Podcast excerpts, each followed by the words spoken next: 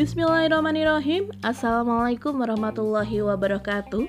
Sahabat kembali lagi di podcast saya Ummu Habibah. Alhamdulillahirrabbilalamin Di kesempatan malam ini kita masih akan kembali membahas tentang ilmu ya. Kemarin kita sudah membahas tentang mulianya orang yang berilmu. Di antaranya kemarin ada lima ya.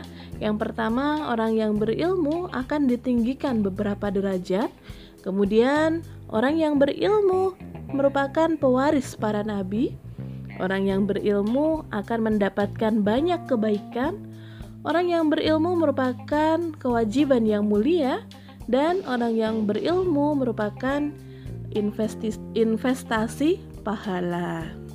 Sahabat, Islam sangat memuliakan kedudukan ilmu dan di dalam Islam, seorang muslim memiliki kewajiban untuk menuntut ilmu, bahkan sejak ia masih dalam buayan ibunya sampai ia meninggal dunia. Nah, jadi menuntut ilmu sangat penting sekali di dalam Islam, karena ternyata menuntut ilmu merupakan salah satu cara untuk meningkatkan taraf berpikir. Tentu bukan hanya sekedar ilmu yang dipelajari di sekolah saja. Ilmu yang hanya sekedar membuat seseorang itu menjadi pintar. Bukan juga ilmu yang sekedar dipelajari tapi tidak diterapkan dalam kehidupan sehari-hari. Tapi di sini adalah ilmu yang kita pelajari dan diterapkan di dalam kehidupan kita ilmu yang bisa membentuk sebuah pemahaman, karena dari pemahaman akan melahirkan sebuah perilaku. Sebagaimana yang dijelaskan oleh Syekh Taqiyuddin An-Nabani yang disampaikan dalam kitab Nidom al-Islam bahwa kebangkitan seseorang sangat tergantung pada pemahamannya. Jadi sekarang pemahaman apa yang kita anut, maka itulah yang lahir dari perilaku kita. Jika saat ini pemahaman yang kita anut adalah pemahaman Islam, maka yang lahir dari perilaku kita adalah perilaku yang Islami. Dan sebaliknya, jika pemahaman yang kita pahami merupakan bukan pemahaman yang Islam, maka perilaku yang dilahirkan pun bukanlah perilaku yang Islami. Tapi sekali lagi ya, asalkan ilmu yang dipelajari juga diterapkan.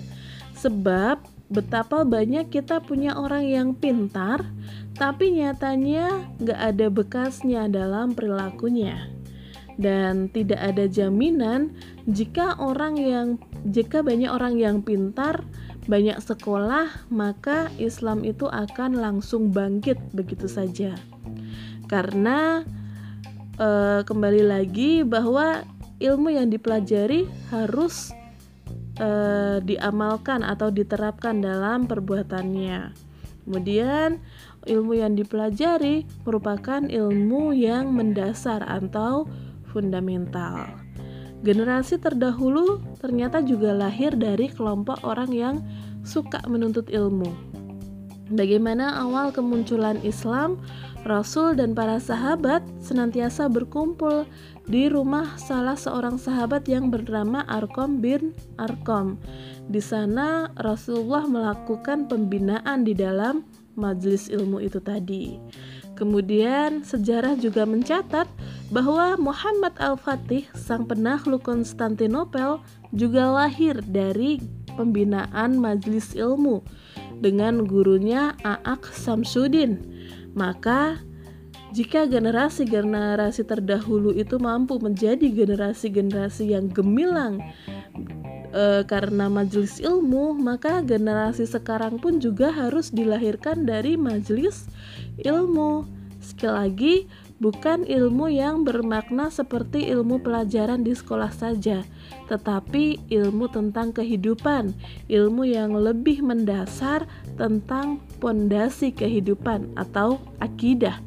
Sebab jika ilmu tanpa dilandasi dengan pondasi yang benar, yang sahih dan kokoh, maka hal ini justru bisa merusak seperti yang dilakukan oleh barat.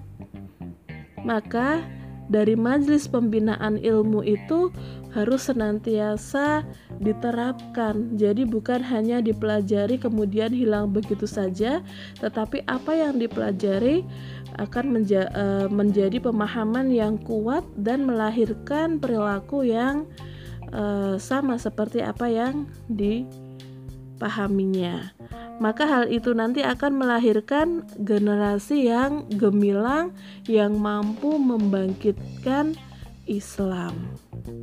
Nah, generasi gemilang Islam juga akan bisa lebih mengkilap jika diproduksi oleh pemerintahan yang juga menerapkan Islam sebagai ideologinya sebagaimana pernah dulu uh, di masa kekhilafahan Islam uh, pada saat itu kekhalifahan Islam sangat memperhatikan bagaimana tentang ilmu.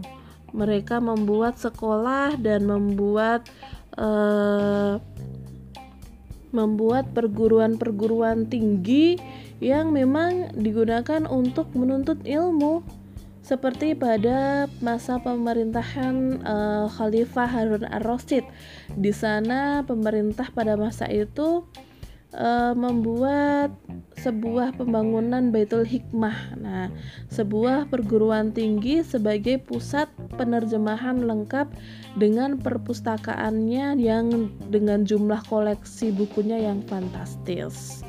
Dan masih banyak lagi dan subhanallah Hal ini ternyata nggak hanya menarik bagi uh, umat yang hidup di dalam naungan kekhilafahan saja. Ternyata negara-negara di Eropa pun turut uh, kepingin gitu kan ingin juga sekolah di dalam negara kekhilafahan karena melihat bagaimana kemajuan ilmu dan prestasi yang gemilang pada kekhilafahan Islam.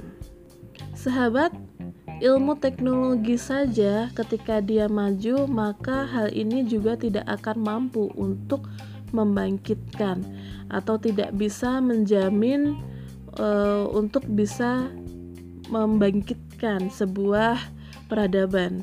Karena kita lihat bahwa di negara Prancis merupakan salah satu negara yang maju dari segi ilmu teknologinya. Tetapi yang ada eh, bagaimana moral neg warga negaranya rata-rata moral mereka bejat. Kemudian prostitusi ada di mana-mana. Judi juga tidak dilarang. Pergaulan bebas sudah seperti hal yang biasa. Kemudian bukan hanya di Prancis tapi di Amerika sebagai negara adidaya pun juga ternyata juga sama. Di sana banyak terjadi kasus kriminalitas. Kemudian seks bebas yang semakin menggila, pelacuran, perjudian, peredaran minuman keras dan narkoba. Dan ini merupakan ironi. Di satu sisi mereka merupakan negara yang maju di dalam ipteknya, tapi di sisi lain mereka merupakan negara yang terpuruk, terpuruk dalam segi moral. Kenapa bisa begitu? Karena kebangkitan mereka tidaklah benar. Kebangkitan yang mereka alami merupakan kebangkitan yang sangat rentan dengan kegagalan di masa depan. Sebab kebangkitan mereka dibangun di atas pondasi akidah yang rapuh bahkan rusak. Jadi, jika ingin pondasi mereka kuat, maka mereka harus menggabungkan antara ilmu pengetahuan teknologi dan ilmu pengetahuan ketakwaan atau mereka harus menguatkan pondasi akidahnya dulu. Jadi, bukan hanya memajukan teknologi, tapi juga harus memperkuat akidahnya. Namun kembali lagi, akidah yang benar merupakan akidah Islam saja. Akidah yang lain itu dibangun dari uh, akidah yang rentan dengan kegagalan, bahkan akidah yang rapuh dan rusak sehingga hal ini pun tidak akan mampu memajukan sebuah peradaban. Jadi, jika ingin kebangkitan itu didapatkan, maka mereka juga harus melandasi ilmu pengetahuan teknologi dan uh, didasari juga dengan akidah yang benar, yaitu Islam. Hanya dengan Islam, sebuah kebangkitan itu mampu didapatkan. Baik, demikian podcast kita di kesempatan malam hari ini. Sampai di sini, wassalamualaikum warahmatullahi wabarakatuh.